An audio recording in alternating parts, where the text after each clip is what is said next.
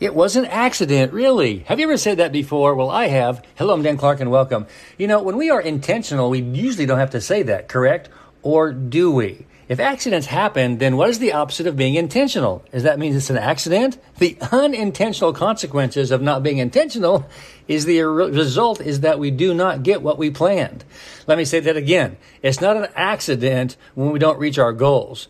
When we have a focus plan, the outcome is never an accident. It's the result of our hard work and focus. Now let's have an intentional 2021. I love you. I'm Dan Clark.